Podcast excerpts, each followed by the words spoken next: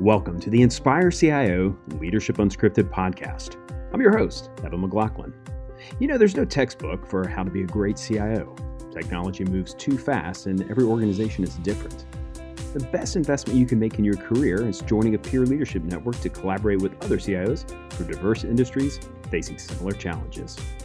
Inspire CIO brings together leading chief information officers in major cities across the U.S. to share ideas and best practices avoid pitfalls, build community, and recognize leadership excellence through local CIO of the Year Orbie Awards. Leadership Unscripted is where Inspire CIO members connect, refresh relationships, and meet leading CIOs from other chapters. The topic is always leadership, and the goal is always to inspire CIOs to achieve their leadership potential. Find your chapter and join today at inspirecio.com. Today's leadership conversation features Inspire CIO member and Orbie winner Todd Wilson, SVP of IT for Clif Bar. In his over seven year career with Clif Bar Company, Todd has served as SVP of IT and has led the company in technology and digital transformation. Prior to his time at Clif Bar, Todd began his career on Wall Street as a data warehouse architect before shifting to consumer software. As SVP of IT, Todd is responsible for all technology at Clif Bar including championing and leading their most important strategic initiatives, such as back office operations, developing efficient and agile future capabilities, and ensuring value creation in all facets of the organization by leveraging technology. Todd leads a team of over 100 employees in their IT department and manages a budget of 25 million. Please enjoy today's leadership conversation featuring Todd Wilson with Frank Bell, founder of Inspire CIO. Hello and welcome to Orbie Studios. Todd Wilson uh, of Clif Bar and Company. It's so good to see you. Thanks, Frank. It's great to be here. Great to see you. Uh, thanks so much for including me. It's a it's an honor and a privilege. Congratulations! I understand that you're a recent Orbie winner. Uh, indeed. Uh, I think maybe you can see in the back of my screen there. I proudly have it on top of my shelf. Um, it was quite an honor. Um, so many uh, deserving candidates uh, just to be included in that field was a tremendous honor for me and, and for my team as well. Yeah, very excited for you. Thanks for the great leadership that you're doing uh, on behalf of Bay Area CIO. I know that you've uh, been a real catalyst for that uh, that North Bay uh, group, um, and appreciate all that you've done out there. Um, hey, just to kick things off here, just tell me a little bit about your leadership path. You know, where'd you grow up, and and how did that lead you into technology? Well, that's a, a good question. I would call my path um, certainly unorthodox. I uh, grew up in the Midwest, uh, went to uh, live in Long Island uh, in high school, and right about that time, at the age of uh, 12, uh, my parents um, gave us an Atari, me and my brothers, an Atari 400 XL for Christmas one year, while my two younger brothers were wrestling over the Frogger and Asteroids cartridge I found a basic compiler manual tucked in the box. Uh, and that was uh, the beginning of what turned out to be a real passion for software development. So uh, after high school, you know, you took a gap year. You weren't really sure. You took an internship. What what what happened there that uh, that took a little bit of an unexpected turn? Yeah, lead, leading up to uh, finishing high school, I did uh, a fair amount of dabbling in software development. Um, somewhere along the way, found a DBase 3 Borland software package and started uh, developing database uh, applications. Uh, had a, a, family friend who had an auto parts uh, business and uh, created an, an, inventory program for him. And uh, for me, that was just a hobby, a lot of fun. as I graduated high school, I had the chance to take what I thought would be a one year gap and um, work for a Wall Street firm um, during that year, I uh, started hanging out with the IT folks. They were experimenting with new database technologies, including SQL and, and Oracle as a database. Um, and uh, make a long story short, that turned into a software career pretty quickly. Uh, so my one-year gap uh, between um, uh, between high school and college turned into over 20 years because that software career led me to California. Uh, started a software uh, company along the way, and uh, years later, finally had the chance to do anything that I that I wanted to next. Uh, but realized I had never gone to college, uh, so I then, uh, uh, over 20 years later, in, enrolled at UC Berkeley, and and of course I had done the software side, so I took up history and studied history for for a few years. Why history? I always had a passion for history. Um, I started looking at the computer science degree. Um, it seemed to be most uh, of what I had already done uh, through my career. Uh, so it wasn't quite uh, compelling. I'm sure I would have learned plenty, but uh, then I realized that Berkeley had one of the best history programs in the country. I um, had always had a passion for uh, for history, and it just seemed like the right time for those those interests to converge. Awesome. So you joined Clif about seven and a half years ago. Um, tell us about that. Yeah, so the, the software uh, company I founded prior to that was a business intelligence platform. It was a uh, web based uh, tool, um, integration of data sources, uh, uh, really the first of its kind at the time. Um, eventually, that led to, uh, to being acquired. but one of our first customers was Clif Bar. And at that time, years before my current role and, and position within Clif Bar, um, as a vendor, I really um, admired what the company was doing. They had a values based approach to doing business. They were operating like a B Corp before B Corps existed. Um, and I, I, just really uh, uh, wanted to see that uh, more for myself. Um, when uh, when I reached that point, I graduated from Berkeley and was looking for the next big step. Um, I had st- stayed in close contact with uh, uh, the um, the CFO. He had become the CFO at Clif Bar, and he began to describe this new CIO role that they needed at Clif Bar all the challenges they were facing, high growth, uh, really trying to keep up uh, with everything was happening uh, within the company. I thought I'd go and maybe um, you know spend a year or two trying to help fix things up, uh, but then beyond that, it probably wouldn't be a long-term path because, uh, frankly, it, it, didn't seem that exciting. Little did I know it would be quite an exciting journey. we pretty quickly decided to go into self-manufacturing not long after I arrived.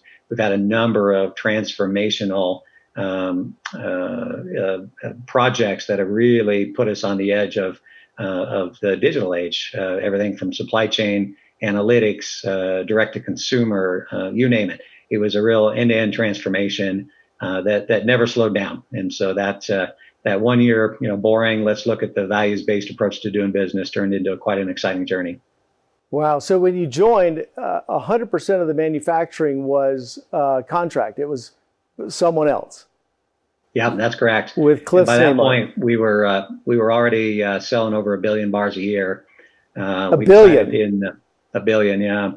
And so we decided in 2015 to take on self-manufacturing ourselves. We thought we'd start start small uh, with a greenfield facility, take on some of that extra capacity we needed. Uh, but along the way, we not only built that greenfield. One of our largest co-packers decided to get out of the private label business and and gave us six months to to to take over uh, the facility that was creating the the majority of our product. Uh, so in the course of about a year, we went from making none of our own product to making roughly 70%. It's probably closer to 80% now. Uh, so big big transformation when you think about a company that was growing faster than it keep, can keep up with, no manufacturing experience, and then within the course of a year, we had uh, taken over most of our own manufacturing, expanded the number of employees by threefold. Um, most of those employees not even uh, having English as a first language. So a big steep learning curve for us as an organization. Well, I have been in your office and, and seen some of the, uh, uh, the, the, data displays that, that uh, monitor the uh, manufacturing lines. Uh, you said that those lines are producing a couple of million bars a day. yeah. Wow. Uh, and and a good bit of a uh, good thing you have your your analytics uh, background, a good bit of data involved there. Yeah, one of the advantages of uh, of a greenfield facility is that, and and probably not knowing what we're doing as well, was to really go in there with some really high expectations around what we wanted it to look like, both from an automation standpoint and a real digital transformation type of environment, uh, but also from a culture perspective. So you think about the, the visual dashboards that you saw an example of in our in our corporate office, that exists throughout all of our manufacturing lines now. And it, it doesn't just give real time information to our shop floor uh, employees, but it makes it actionable. They are making decisions um, on the shop floor to a person. They've got the information they need in real time. Uh, they can see the trends before they start happening. They can see whether or not they're winning the hour, let alone the shift of the day. Uh, that was something that uh, was at least a day behind, if not more. uh, we've then taken that and, and tried to apply more predictive analytics around that as well. And so, so we're constantly looking at refining and figuring out how can we optimize in, in every way. Um, and ironic for us as a um, as a consumer software company that our digital transformation started on the manufacturing side, uh, but that is where it started, and that's continued to evolve uh, right to the the growth side or the demand side of the business as well. Well, when we were together just over a year ago, before this pandemic uh, hit, uh, you were explaining that uh, you were in the process of launching um, a direct to consumer business. And that involved a, good bit of technology. Uh, I think you were the lead on that. So tell us how that uh, launch went and how the intersection with the pandemic has all come together uh, to create some, some great, um, great wins for you and the technology team at Clif. Yeah, so I, I did lead our uh, our initiative around direct to consumer. Uh, I'd love to take credit for the foresight of what was to come uh, starting last March, but uh, alas, we just got really lucky to be in the right place, if you want to call it that, in a pandemic. But we we had a third party that was doing all of our direct to consumer. Um, it meant that one, we didn't have the kind of flexibility in terms of capacity, in terms of go to market that we really wanted to have, and two, and, and far more importantly for us we didn't really understand our consumer. And um, when we came to that realization, uh, which, if you think about uh, the the ways in which we have grown without really understanding a consumer, um, we we succeeded uh, despite ourselves. Uh, we understood our retailers, the the the um, uh, business to business, uh, the the WalMarts, the Costco's of the world, but not our consumer. And so when we went live for direct with direct to consumer, we were already seeing just a tremendous boom uh, multiple uh, growth, uh, multiples in terms of growth, um, partly because of the pandemic, partly because of, of the way that uh, we went to market. Uh, but in the end, we suddenly began to understand our consumer in a very different way. one of our recent efforts around direct to consumer was a joint um, exclusive where we went to market with a new product, our Clif Thins line, went to market with both our direct to consumer exclusive and then uh, Walmart.com exclusive. It was the kind of thing that uh, was based on the information we began to, to, to learn from our consumers, but also the kind of agility that we've been looking for in terms of innovation, using our D2C platform to incubate and to iterate in a very rapid fashion and do so with key partners was something was never possible before. Uh, so we've already seen huge wins in terms of understanding a consumer, uh, huge wins in terms of the way we iterate and innovate, uh, and soon to be huge wins in terms of our long term growth opportunity. Well, the Clif Thins are delicious. So, shameless plug here. Get your Clif Thins, they're awesome. Um, how has consumer buying behavior uh, changed during the pandemic? I know that it's disrupted so many channels. Uh, you know, we, we never could have imagined we'd run out of toilet paper. Um, maybe some places ran out of Clif bars, maybe other places had too many. What, how did that change your, your channels? Yeah, I mean, our direct to consumer presence has often been the go to spot for consumers that are trying to find one of our many flavors that they can't find locally. Uh, but what changed during the p- pandemic uh, was really um, a volatility we had never seen before. Uh, much like the toilet paper example, you know, a year ago, March, uh, last March, we saw uh, just a huge amount of hoarding across the board. Uh, we we we were going through uh, the unthinkable in trying to allocate product across retailers because of the, the huge demand. Of course, April swung the other direction, and we'd never seen that amount of volatility. And so, as we weathered through this environment, one thing that has stayed constant is that those um, online e-commerce behaviors from consumers has continued to to evolve, has continued to grow.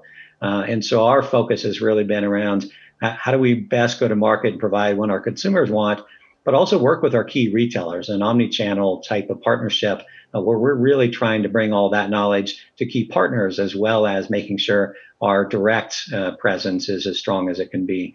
Uh, so when we see see the multiples of growth, uh, that trend has not been volatile. That's been a pretty straight trend line uh, upward, uh, which has been exciting to be a part of. Well, thank you for keeping us in stock on Clif Bars, whether we're coming to you directly or or uh, in our favorite retailer. Um, yeah, well, thank what, you. What advice, uh, Todd, would you have for any up and coming leaders? I think uh, one of the the keys uh, that I've found uh, in terms of my success, especially at Clif Bar, is to really stay humble. Um, sounds kind of, um, uh, I, I, suppose, uh, strange to to talk about being humble, uh, but uh, the reality is, um, I, I, think that's been key. Uh, it's been key because uh, we, as leaders at Clif Bar, really try to listen, try to listen in every way. I strongly believe that every person, no matter what their role, their their responsibility, every person has something to contribute. You can learn something from them. Um, and trying to engage in that way means they're fully committed. They're very passionate about what we're doing because we're in it together. Uh, but the, re- the, reality is, a lot of the best ideas come from stakeholders or, or individual contributors that uh, wouldn't have otherwise emerged unless you can create that kind of environment of complete transparency. Um, and it's not easy. It's not easy to stay humble. It's not easy to create that kind of feedback loop. One of my uh, favorite stories was early on at Clif Bar. One of my direct reports, I, I, could see he was a little uncomfortable in in questioning things, and I was trying to to push him to to become exactly that. So I asked him, "Do you agree with everything that I say and everything we do?" And he thought about it for a minute, and he said, "Well, no, I guess not." Uh, and I said, "Well, I would never know uh, because you're always uh, so agreeable, and and we need more than that. We need that that kind of feedback that's going to make us better." So I gave him the challenge that in our next uh, leadership team meeting, it was a three-hour working session uh, at some point in that meeting, I'd like for you to question something I say. Um, he thought about it and he accepted the mission. And then we had that meeting together. And uh, at about the two hour and 59 minute mark, he finally spoke up and said, Hey, I'd, I'd like to go back to something you said at the beginning. uh, but then he was a different person from that point on. He really was able to, to find his voice, to, to, to build the kind of transparency and feedback that, uh, that I think is so essential uh, to be able to to navigate through change, navigate through transformation, and really continue to evolve um, in an agile way as as a team uh, and bring more value to the organization. No, that's great. That is great. Um, speed round, just a few fun questions here as we wrap up. Uh, what's your favorite Clif Bar? Uh, my favorite Clif Bar is a white chocolate macadamia Clif Bar, uh, but but the type that comes directly off the line at our bakeries. Uh, not even wrapped yet. It's it's still steaming because it's warm, and you can't find that in stores. But uh, you know, happy to bring somebody on a tour and, and taste one of those uh, uh if if you like. It sounds delicious. Okay, I understand that uh, you've been uh, sheltered in place at Lake Tahoe for a year now. So, skis or snowboard? Definitely a snowboarder. I spent my first 15 years on skis. Um, took up snowboarding because my kids wanted to try uh, told them they had to commit to it for three days or else, uh, you know, uh, I wasn't going to make that investment. Turns out that three day commitment was more for me because uh, after the first two days, I was wondering just how crazy I'd become. Uh, but now I've never looked back, snowboard all the way. Oh, that's awesome. Airplanes, pilot or passenger?